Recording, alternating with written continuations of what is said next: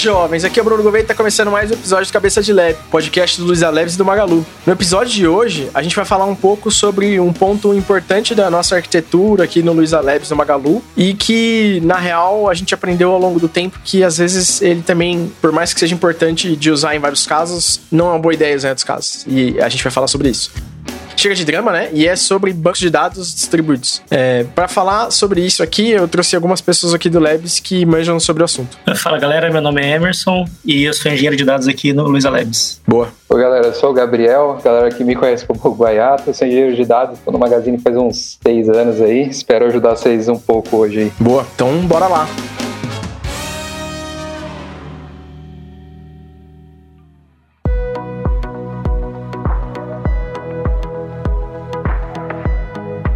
Acho que para começar toda a conversa, a primeira coisa é quem tá escutando e fala, mano, o que, que é banco de dados distribuído, né? É, a, a, basicamente assim, né? Tipo, é, banco de dados centralizado, que é o convencional mesmo, você vai ter os dados em um lugar, né? Distribuído, você vai ter os dados em mais de uma máquina, né? Se você pensar do ponto de vista da computação. E aí, com isso, você não necessariamente tem a mesma rede, não necessariamente tem o mesmo hardware ali, e você tem que trabalhar em cima disso. Isso traz alguns desafios, ao mesmo tempo que traz alguns algumas vantagens também, né? E aí você tem que pensar isso para cada sistema, se faz sentido ou não. Acho que uma das vantagens que dá para a gente colocar também é questão do processamento em paralelo, porque bancos de dados relacionais, pelo fato deles estarem todos em uma máquina só, você acaba tendo um gargalo no futuro, né? Então, se você tem uma máquina com X de CPU, com X de memória, e você precisa aumentar essa máquina para poder aumentar o processamento, você precisa colocar mais memória, mais CPU nessa máquina. Ao contrário que com o banco distribuído, você consegue simplesmente colocar mais máquinas ou menos máquinas de acordo com a necessidade e ele meio que se resolve. Sim, é, e junto que disso que o Emerson falou, né, um banco relacional você vai pensar que você tem uma máquina só, você precisa escalar, você precisa pensar em downtime, como que isso vai impactar, em um banco distribuído já não, já não tem isso, né, então é alguma das vantagens, né, que você tem, mas é, enfim, a gente vai falar aí hoje, né, sobre um pouco disso, se faz sentido ou não. Eu acho que para quem tá escutando e às vezes trabalha em um lugar que, puta, a gente tem aqui uma página de um site ou um aplicativo aplicativo que acessa uma API, essa API é monolítica e tem tudo. Às vezes essa galera tá acostumada com ter um banco ali atrás, né? E nesse caso, absolutamente não é um banco distribuído, né? É, mas aí se a pessoa, por exemplo, dividir em mais APIs e essas APIs consultarem cada uma seu banco. Pode e pode, como pode não ser, na verdade, né? Então, é, você pode ter uma API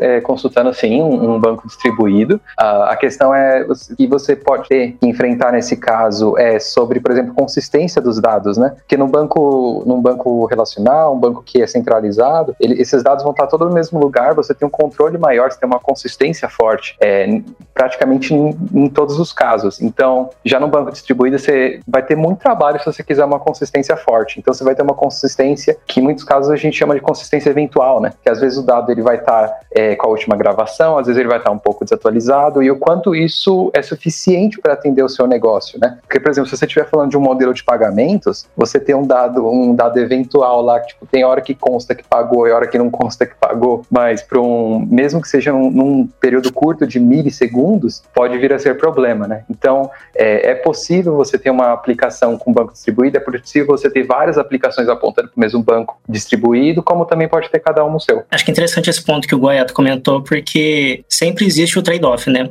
Não existe uma tecnologia perfeita que vá atender 100% todos os casos. É, os bancos relacionais, eles são interessantes, eles são muito úteis, principalmente quando você precisa dessa garantia de que o dado ele foi atualizado, de que ele foi persistido, enquanto que com os bancos distribuídos, é, em alguns momentos você precisa fazer alguns trade-offs, né? Você tem bancos que são mais focados em disponibilidade, tem bancos que são mais focados na velocidade, então acho que depende muito da necessidade da pessoa, do que, que ela quer fazer, o que, que ela quer atingir com aquele banco. Tem até uma, uma, sigla, uma sigla que a galera costuma é, brincar, assim, no, principalmente no meio, no meio acadêmico, assim, de tipo, chama, que é o CAP, né? O CAP, que é meio que você tem três conjuntos, né? Se você pensar num, em diagramas, assim, que nem da matemática mesmo, um de é, disponibilidade, outro de consistência e outro de tolerância a, a problemas com as partições. E você consegue escolher só dois desses no, no banco distribuído, né? Então, é, é essas coisas você tem que pesar, assim, no, na sua aplicação.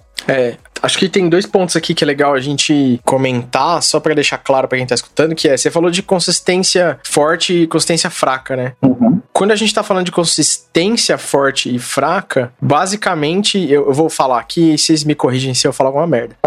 Mas, é, consistência forte significa eu fazer uma escrita no banco e ter certeza de que na próxima leitura, aquilo que eu escrevi eu vou conseguir ler igual. E Isso consistência é fraca é o que eu escrevi agora, na próxima leitura, não necessariamente o que eu li já vai estar tá lá. O que eu escrevi já hum. vai estar tá lá. Pode ser que ainda não esteja disponível para eu ler. É isso, né? É, isso mesmo. A consistência fraca, tipo, não necessariamente você vai ter o, o valor atualizado, né, para quem estiver tiver lendo, né? Então, você tem que tomar esse cuidado, né? Tipo, como que tá, né? A consistência eventual, e na verdade ela entra um pouquinho no meio termo, né, da, da consistência fraca e na forte, é que imagina que eu tenho três nós num cluster, né? E eu atualizei é, a informação em um nó por enquanto, né? Esse tipo de coisa é configurável, mas enfim, é, se eu for tentar ler, é possível que eu pegue uma hora dado atualizado, outra hora dado antigo, até o tempo da replicação dentro do, do, do sistema do banco distribuído ser completado, né? Então, é, na verdade, são três, né? A gente falou sobre forte, eventual, mas tem essa fraca também, que é mais, é mais um pouquinho mais atrás ainda. Boa.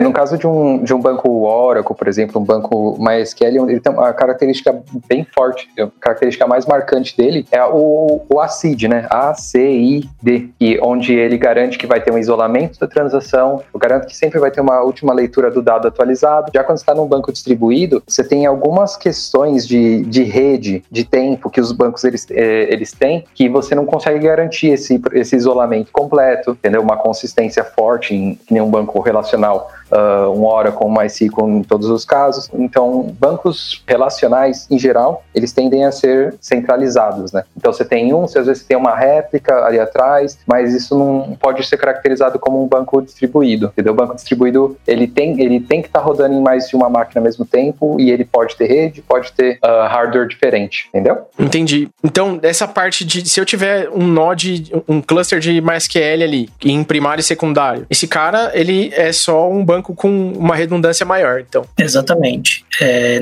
você descreveu exatamente uma redundância. Então, se você por acaso tem uma instância nesse sentido, nesse cenário, e um nó cai, o outro automaticamente ele assume. Já num banco distribuído, é, todas as máquinas trabalham em conjunto como sendo uma máquina só. Então, para o usuário final, é, para a aplicação, é transparente. Então, todas as máquinas funcionam como se fosse uma só, é, replicam os dados em, dentre esses nós, e um do, dos benefícios desse banco em cluster, é, do banco distribuído, é que se caso algum nó caia, ele consegue se recuperar. Você consegue recuperar esse nó e o banco não fica indisponível por conta desse nó que caiu. O que é um pouco diferente de aplicações que tem um, um failover, digamos assim. Se por acaso uma cair, a outra recupera. Entendi. É tipo, se a primária cair, a secundária assume como primária. É isso que você disse. Exatamente. Isso mesmo. Isso mesmo. Entendi. É, em alguns bancos, por exemplo, você configura a quantidade de réplicas que um dado vai ter dentro de uma partição, né? Considerando o conceito de partição como um fluxo de dados, você tem pedaços desses dados que são distribuídos, né? E aí isso, por exemplo, tem os shards no Elasticsearch. A gente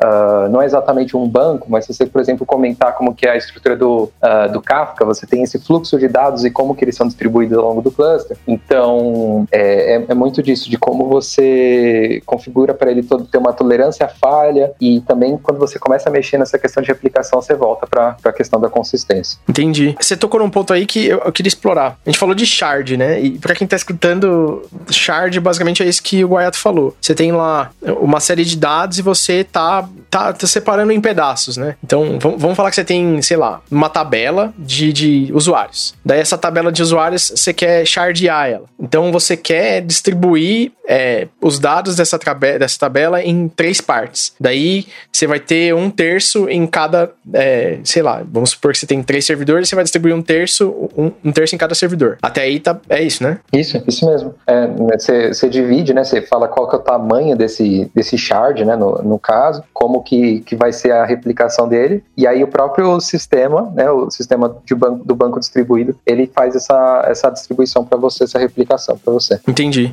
É, se a gente está falando que, então, esse mecanismo de shards, ele descreve um banco distribuído, né? É, se a gente tiver aplicando shards, por exemplo, em um banco, sei lá, eu acho que o MySQL suporta shards, ou algum desses bancos assim. É, o, o Postgres acho que suporta também. Tem alguns bancos assim que suportam. Se, se eles entrarem nesse tipo de mecanismo, aí eles assumem uma característica de banco distribuído, ou por ter o de como um negócio forte dele, ele ainda não entra. Isso só entra como algo diferente na, nas funcionalidades dele, na arquitetura dele ali. Hum, eu, nossa, no caso, eu não vou saber responder essa. Você sabe, Emerson? Não, também Porque, não. Porque, pra mim, é, na minha ideia, o banco relacional ali, o MySQL, um Oracle, assim, ele não pode ser caracterizado como um banco distribuído mesmo nesses casos, porque você não tem ali uma é, distribuição física mesmo dos dados, né? Você não, você tem, os dados eles vão estar todos numa mesma máquina, no máximo vai ter uma máquina ali de, é, para assumir em caso de falha, mas todo o processamento ele está rodando na mesma máquina em, em, geral, assim. Você tem uma replicação e não é um processamento distribuído em si. Então por isso que você não pode caracterizar como um banco distribuído. Boa. Ele, ele roda em um lugar só, mas ele replica para outro. É, entendi. Porque eu acho que no MySQL e acho que em outros bancos que também não tem essa funcionalidade, e, e aí a gente pode estar tá dando a canelada aqui se a gente tiver, quem estiver ouvindo, manda mensagem pra gente aí. Uhum.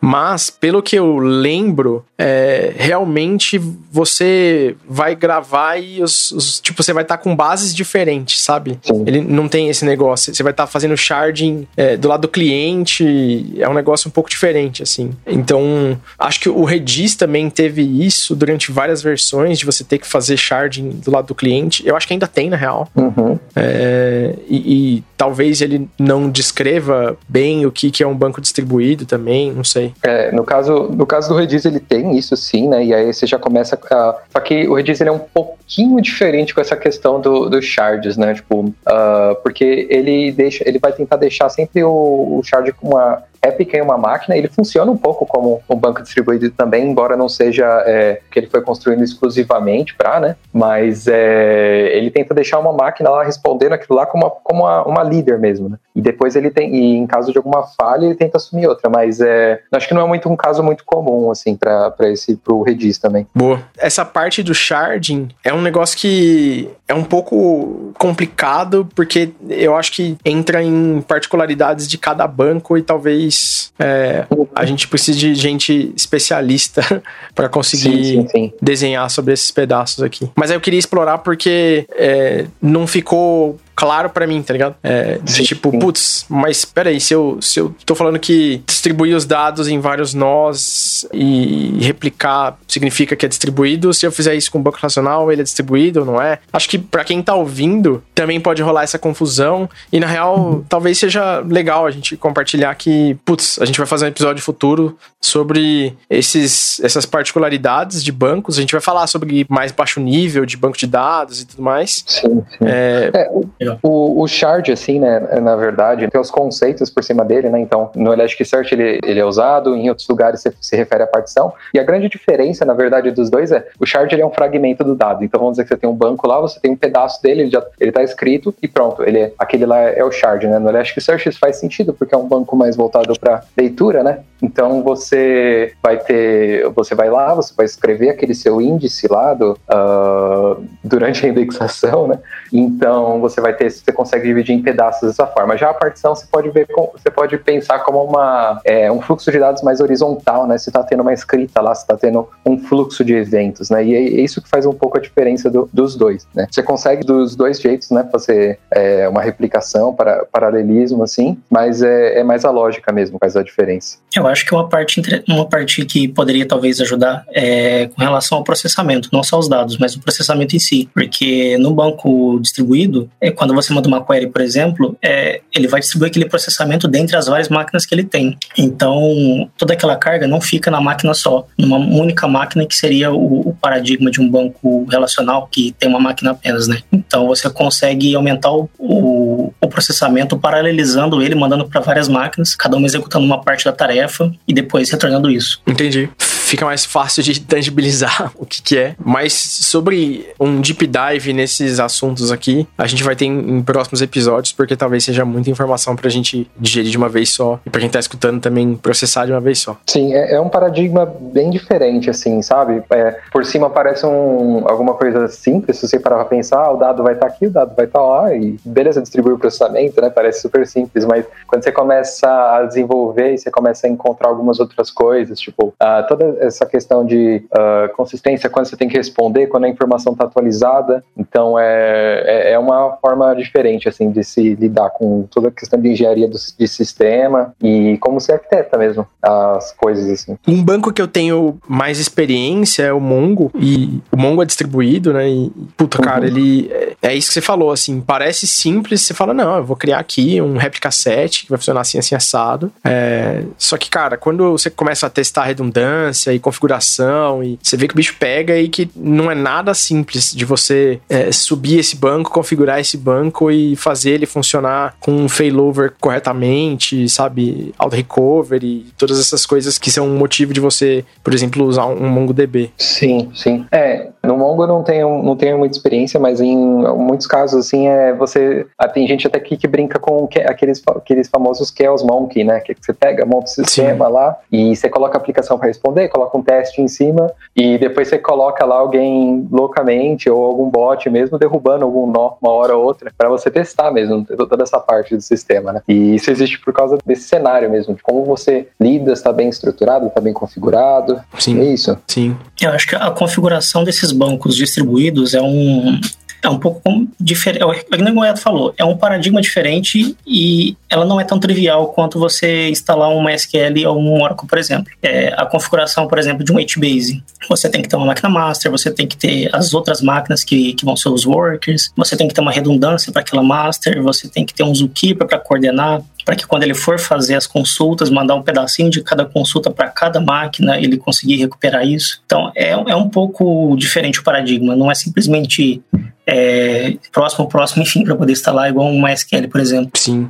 Esse negócio que você falou de, de como consultar o dado, eu acho que também descreve bem banco distribuído, né? Porque você tem normalmente alguém que centraliza e alguém que centraliza não entenda por uma máquina, né? Tipo, um pedaço da arquitetura centraliza como aquele dado tem que ser consultado e ele distribui aquilo para toda a rede de de, daquele cluster, né? E aí esse dado volta, ele junta aquilo e devolve, né? O Zookeeper funciona assim, é, os config server do Mongo funcionam assim. O, o tem outras, tem outras é, arquiteturas também que seguem esse mesmo raciocínio, né? É, é, na verdade é um, é um pattern bem conhecido, né? Você precisa ter um, um nó coordenador, por mais que você tenha, né? E você precisa pensar em o que, que, vai acontecer se o nó coordenador cair, né? Ele tá lá gerenciando é, as máquinas, então beleza, caiu uma máquina, ele fala que a outra vai ser líder daquele pedacinho de dado e, e assim vai. Agora, se ele cair também, é, tem todo um algoritmo já, alguns, alguns patterns prontos, assim, de como que você faz isso, né? Por exemplo, ó, caiu o primeiro controlador, assome a máquina 1, e aí tem, é, tem coisas indo pela,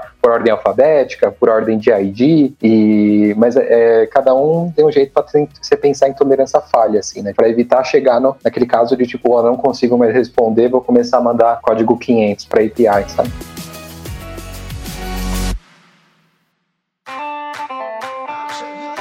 A gente citou alguns exemplos aqui de, de bancos que podem se enquadrar e tudo mais, mas a gente talvez possa explicar para a galera que está escutando, tipo, putz, beleza, eu entendi aqui que esses bancos são bons em, em redundância, em tolerância à falha, e, putz, até eles podem ser bons também em velocidade de acesso ao dado, em capacidade de escrita e tudo mais, mas é, acho que é legal a gente desenhar um pouquinho sobre casos de uso sabe? Tipo, puta, quanto que eu tenho que usar esse negócio? Quando que é uma boa ideia? É uma boa ideia usar isso para um cadastro de cliente? É, usar, é uma boa ideia usar isso para o carrinho do meu e-commerce aqui? Tipo, quais são os casos que vocês acham que fica mais claro pra galera entender, assim, quando usar e quando não usar? É, é, é isso. Acho que é um pouco o que você falou que varia para cada caso, mas Uh, acho que você tem que pensar nessa, no, no, nos prós e contras de cada um, da mesma forma que você, quando você vai começar alguma coisa do zero, né? Então, se você pensar em escalabilidade, falar, ó, oh, eu vou ter um volume de acesso muito grande aqui,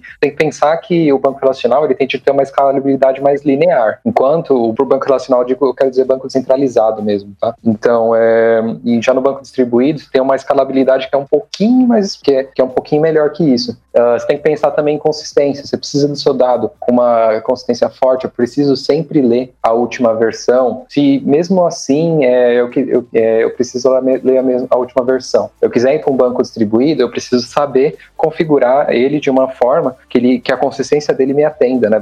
É super possível. Você, por exemplo, subir um Cassandra, que é um banco distribuído bem conhecido, uh, e colocar uma consistência forte nele. Só que você vai perder algumas outras coisas com isso, né? Então você tem que um pouco esses pontos, assim, né? Você vê os pormenores de cada um, né? Se uh, você precisa de mais leitura mais escrita, uh, e aí você consegue direcionar a tecnologia que você vai usar tanto para banco distribuído como para banco centralizado.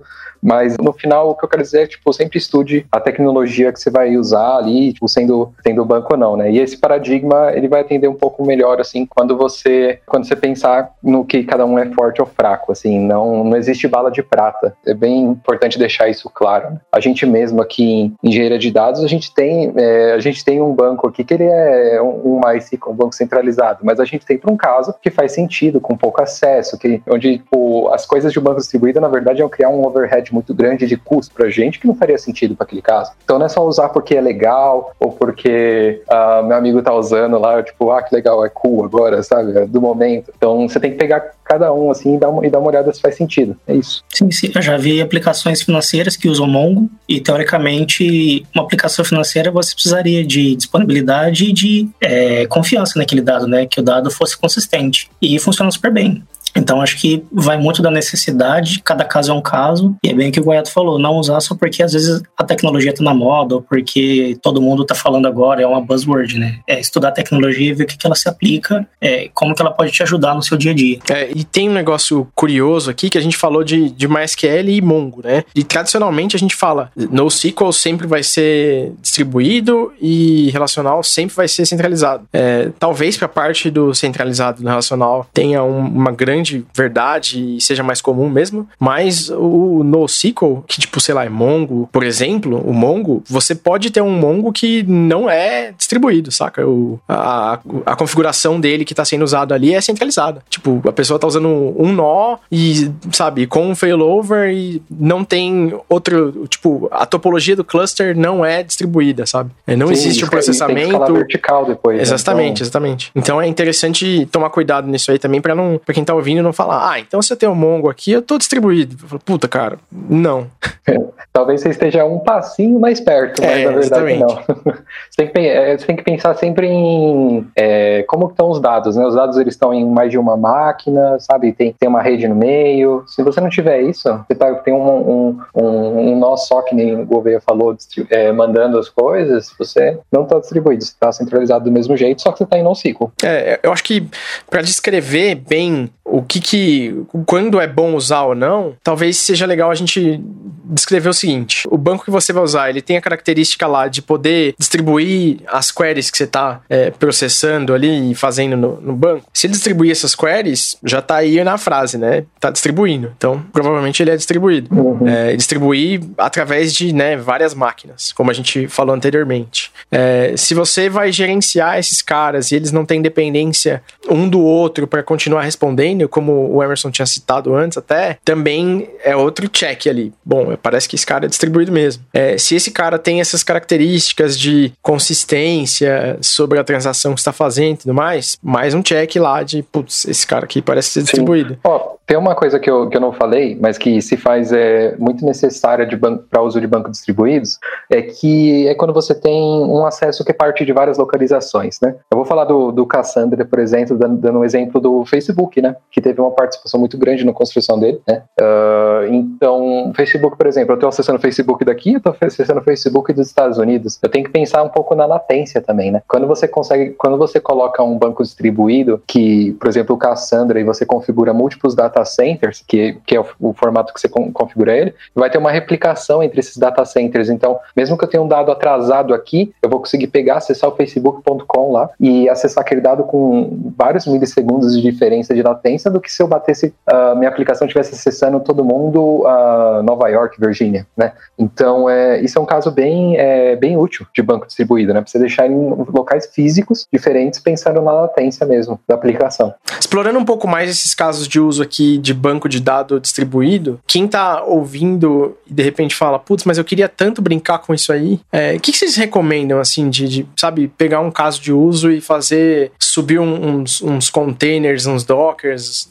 em casa ou, ou minikube aí, conseguir subir uma coisa é, para poder entender como funciona e brincar e tudo mais. O que, que vocês acham que é legal para estudar isso? Para começar com, com o banco distribuído, eu, eu gosto muito do Elasticsearch. Assim, uh, eu acho que ele é bem simples de você configurar, subir, e, e, ele já tem algumas dessas ferramentas assim, né, de, de tolerância à falha, de replicação, e você consegue, é, dependendo de como tiver a sua, sua máquina, talvez seja muito rápido, mas você consegue indexar um documento lá e, e ver, né, por exemplo, dando uns F5, às vezes dando lá no, nele mesmo, tipo que uma hora ele vem desatualizado, outra hora vem atualizado, aí depois atualiza o tempo inteiro, você consegue dar uma olhada nas métricas também. Então, para começar, eu acho que ele é um bom case, assim, para começar a brincar. É, eu começaria com o Mongo também. Acho que é legal a ideia do Elasticsearch. É, eu começaria com o Mongo também. E, mas aí eu não me prenderia a ficar numa máquina só é, tentaria subir uma, uma VM, fazer as duas comunicar, ver como que funciona a configuração. Se eu precisar subir uma terceira máquina, como que ele vai se comportar. É, tentaria partir um pouco mais para essa linha também de ver a fundo como que funciona a configuração de um cluster distribuído, né?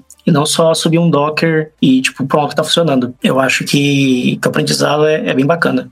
É, vocês citaram dois casos que são curiosos, porque, na real, o Goethe citou o caso do Elasticsearch. O Elasticsearch é interessante porque é, quando você vai subir um cluster de Elasticsearch é, versus, sei lá, se você for subir um cluster de Solar, que é um banco barra motor de busca ali, os dois são isso. E se você for subir os dois, a diferença é que o Solar você vai precisar subir o Zookeeper ali. É, e o Elasticsearch não, ele tem o Zen, e aí você já usa tudo dentro dele ali. Você não precisa de mais uma máquina, mais um cara para subir, para coordenar, etc. O Elasticsearch, o nó dele já é mais autônomo, assim. Sim, é. Uh, tem muita gente hoje que tá. Muita gente, muitas tecnologias estão tirando um pouco a necessidade do, do Zookeeper, né? Mas é, basicamente o que ele faz por trás, ele faz muito bem, é você tratar né, é, arquivos-chave. Arquivos tem. É, você tem uma coleção de valores dentro de arquivos e você distribuir ele ao longo de nós. Você tem, sempre tenta deixar eles atualizados para esses nós servirem como um, uma base de dados que alguma aplicação vai usar para pegar propriedades, né? Então, é, por exemplo, se você tem o Kafka, o Zookeeper ele faz toda a coordenação de quem é líder de cada partição, onde está cada partição e os nós que estão no cluster. E, deixa o, e o Kafka faz o resto ali, né? Então, é, tem muita gente que usa ele por causa dessa funcionalidade dele, que é muito boa, mas é, não necessariamente você precisa se prender ele também. Boa, isso aí, cara. Eu acho que é um, um bom começo, assim, para quem quiser falar, puta, quer saber? Vou estudar um pouco sobre banco de dados distribuído. Acho que é um. Uhum. Elasticsearch é realmente um caminho bem fácil, assim. O Mongo também é, é não é difícil, mas a parte de config server e, e, saber fazer os replicasets mais certinho é um pouco chato. Se você quiser fazer a redundância lá, funciona direito, failover, auto recovery, esse negócio é um pouco chato de fazer funcionar. Mas também é, é bacana, assim, para entender o conceito todo. Sim, sim. É, para começar, tem, tem muito conceitinhos, assim, que você vai ter que pegar aos poucos, né? Principalmente toda. Uh, se você não tem um, um background é, de redes, né? Se você tem conhecimentos básicos de rede, você pode apanhar um pouquinho no começo, com toda a questão de liberação de porta, libera firewall, aí espaço por aqui, espaço por aqui, lá não conecta, dá timeout. Então, é, é, você tem que pensar um pouco em começo, né? E que você vai esbarrar nessas coisas, que existe uma curva de aprendizado. E, como a gente falou mesmo, se é um paradigma bem diferente, você pode achar difícil, pode achar que uh, é muito trampo para fazer o que você quer para sua aplicação, mas é, é, é, isso, você tem o que você ganha o que você perde. Não é, tem jeito. E, e leia a documentação, né? Bastante. Leia a documentação, é. Não, não, fique, não fique só no Stack Overflow. É, por favor. não vai no post do blog lá que fala como subir um cluster de Mongo em 5 minutos e Sim. segue de ponta a ponta. Faça isso em prod. É, pelo amor de Deus, eu tô assumindo que você tá fazendo isso no seu notebook ou no seu PC de casa aí para estudar, entendeu? Hum, Sim. Hum, absolutamente não faça isso em produção, pelo amor de Deus. Eu os, uh, os engenheiros de DevOps não vão gostar de você. é, cara, você não vai gostar de você se você se conhecer depois de fazer essa cagada e sofrer com as merdas que você fez. É, que nem, que nem aquela história de você olhar um código que você escreveu há cinco anos, né? Vai ser a mesma coisa. É, a mesma coisa. A diferença é que você vai fazer isso em cinco horas. E na quinta hora você vai falar, nossa, como eu me odeio por ter feito isso. Exatamente. Aí depois, a hora que você estiver fazendo alguma migração, alguma coisa com a, trocando a roda do trem com ele andando, você vai lembrar disso. é isso mesmo, cara. É isso mesmo. Ou pior, né? A gente já fez algumas cagadas dessas assim durante Black Friday e, e sempre na semana da Black Friday a gente tinha que se virar nos 30 para arrumar, assim. E é. é. eu mega não recomendo, assim, sabe? Já passei por bons maus bocados. É, se você for. É aquilo lá, se for subir alguma coisa nova, é tudo que a gente comentou, sabe? Você pega, estuda, vê o que, que, o que, que é bom, o que não é, porque depois que tá no ar, cara, né, vai ser muito, muito mais difícil de, de resolver, assim, né? Você tem um tráfego alto, você tem que pensar como no, no impacto para seus clientes, impacto da sua aplicação, como que isso vai ser. Então é muito mais difícil, assim, não tem nada, é, essas coisinhas de, ah, é temporário, depois eu arrumo, ou é uma POC, depois eu é, faço outra, isso aí não, não funciona.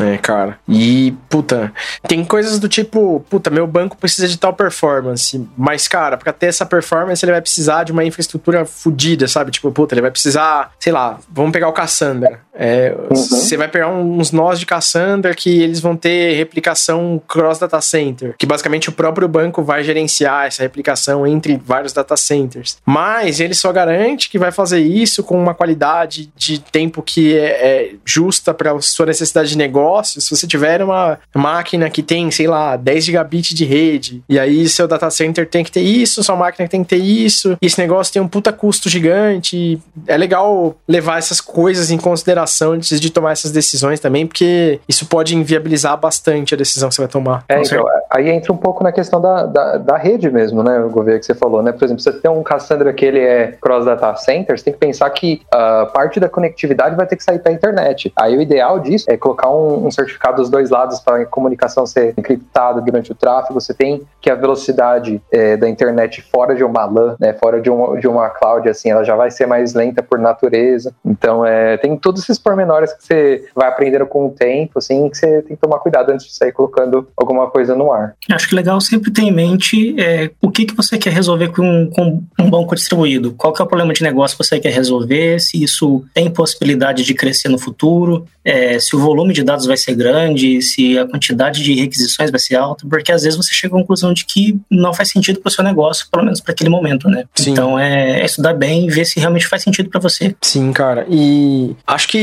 de dica zero, assim, em produção, eu falaria, cara, tenta usar um banco tradicional, porque talvez você deva começar por aí, sabe? É, se você precisar evoluir para uma arquitetura distribuída, onde você vai ter pedaços mais complexos, com componentes distribuídos, que vão saber lidar com uma carga maior e tudo mais, você vai ter que apertar outros parafusos além de trocar o banco somente, entendeu? Então, vai por esse lado mais simples, constrói sobre esse caminho e aí você vai explorando essa necessidade em seguida. Para estudar, o caminho que a gente falou pode ser legal, mas dentro do negócio é sempre legal você ter cuidado e ir evoluindo aos poucos, sabe? A menos que, sei lá, você tá aqui dentro do Magalu e você sabe que a sua aplicação, é, por características de negócio, vai estar tá na frente de um ponto que vai ser uma carga direta de produção forte. Aí é um negócio que, putz, você deveria pensar nisso. Mas aí, se você estiver aqui dentro, você pode chamar gente, você vai ter equipe de engenharia, você vai ter uma galera para te ajudar a pensar sobre isso e criticar, etc. Então, acho que para quem tá aqui, tende a ser um pouco mais tranquilo. É, o negócio que até o Guaiato falou sobre a rede, é, o, o, caso pode ser pior ainda, cara, que é, ah, beleza, eu não vou sair pela internet, mas, cara, eu vou estar numa rede que está segmentada e tem comunicação entre servidores que estão fisicamente é, separados e eu tô numa rede privada, cara, a, a, gente teve péssimas experiências com isso também, saca? É, porque por mais que você tá numa rede privada, cara, você vai ter latência, você vai ter que garantir essa conectividade altíssima entre os nós. É, eventualmente, se você tiver um componente da rede rede falhando e tiver perda de pacote, ou alguma coisa que tá denegrindo a qualidade da comunicação ali, vai ser uma desgraça pra se descobrir, sabe? É, é assim, tome cuidado. Essa é a minha dica. Pois é. é. Então, tem até uma, uma frase do um cara conhecido como o pai da análise dos algoritmos, assim, que chama o Donald Irving, que ele fala que tipo, a chave, a, a otimização precoce é a raiz de todo mal, né? É, todo mal, alguma coisa assim. E eu adoro essa frase, porque às vezes você pega, você quer fazer um negócio mirabuloso, fala, cara, começa com o pequeno, começa com uma POC. É, porque depois que você tiver alguma coisa no ar, você vai ter muito trabalho, às vezes você gasta tempo disso aí que vai pro lixo, né? Então, vai, vai devagar mesmo. E acho que se você uh, quiser ir mesmo para um, um, banco distribuído numa coisa que você não conhece muito, pelo menos saiba que você não precisa de uma leitura extremamente atualizada, sabe? Se você mesmo assim quiser ir. Você pode ter o, ser, o, o valor um pouco desatualizado o suficiente para você. Mas de, de resto é isso. É, não faça over-engineering, por favor. Exatamente. Você vai se agradecer no futuro, só isso. É, às vezes você tá meio entusiasmado, você fala, olha o que eu sei fazer, mas não, não é muito bom para é, muito caso. Mantenha, mantenha simples, né? Eu gosto do, do KISS, né? É, keep it simple, stupid, né? Tipo, eu acho que é isso, é, isso aí resolveria vários retrabalhos que a gente acaba tendo na vida. Assim. Eu acho que alguns casos, né, teve um negócio que a gente não falou aqui, que é hum, sobre abstração de banco, né? Então, é, eu comentei, a gente comentou né, um pouco sobre o Redis. O Redis é um banco chave-valor, né? A gente tem o Cassandra, que ele já ele tem uma interface já de SQL também. A gente, mas aí também existem outros bancos, tipo bancos orientados a grafo. E nesses bancos orientados a grafo, nem sempre você consegue colocar eles em cima de uma estrutura relacional sem que isso impacte bastante a performance, né? Então, uh, você tem que pensar um pouco nisso. Você vai escolher, se você escolher uma abstração de banco que não vai funcionar muito bem aqui, mas vai funcionar bem ali, um, isso é uma coisa a ser pontuada também. Não é só é, o hard, a arquitetura que vai rodar aquilo lá. A abstração de dado também é importante. Sim, sim. Acho que um exemplo também é o HBase, né? O HBase é um, é um banco distribuído que foi feito para um volume gigantesco de dados, né? Ele roda em cima de um HDFS. Então, você criar um HBase para lidar com 100, 200 linhas, você vai matar a performance completamente, né?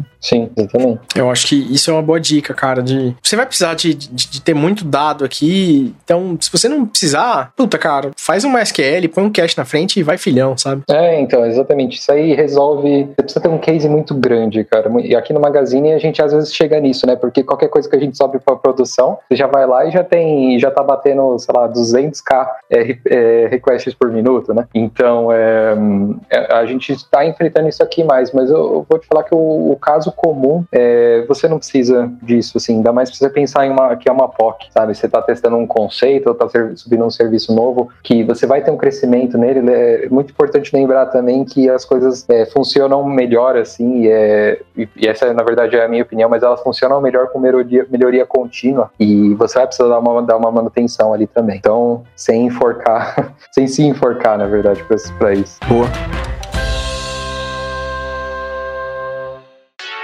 Bom, a gente tá no Twitter e no Instagram como arroba Lab. Eu tô no LinkedIn como BF Gouveia. É, eu tô no LinkedIn também como Gabriel Rodrigues Guaiato e também no Instagram como G Guaiato. Eu tô no LinkedIn como Emerson Moisés é Moisés com Z no final, e no Instagram também, Emerson Moisés. Boa, valeu demais, galera. Foi bem massa o papo e acho que deu para iluminar a cabeça de quem tá começando no tema aí. E talvez quem tá mais tempo, mas não tava fresco na cabeça algumas coisas, acho que a gente também conseguiu ajudar aí. Sim, é, qualquer coisa diz pra gente se a gente falou alguma besteira aqui, né? A gente não, não fez um, um background check de tudo, mas é, pode chamar a atenção da gente, pode dar dica, é isso. É isso aí, galera. Valeu. Valeu, Gouveia.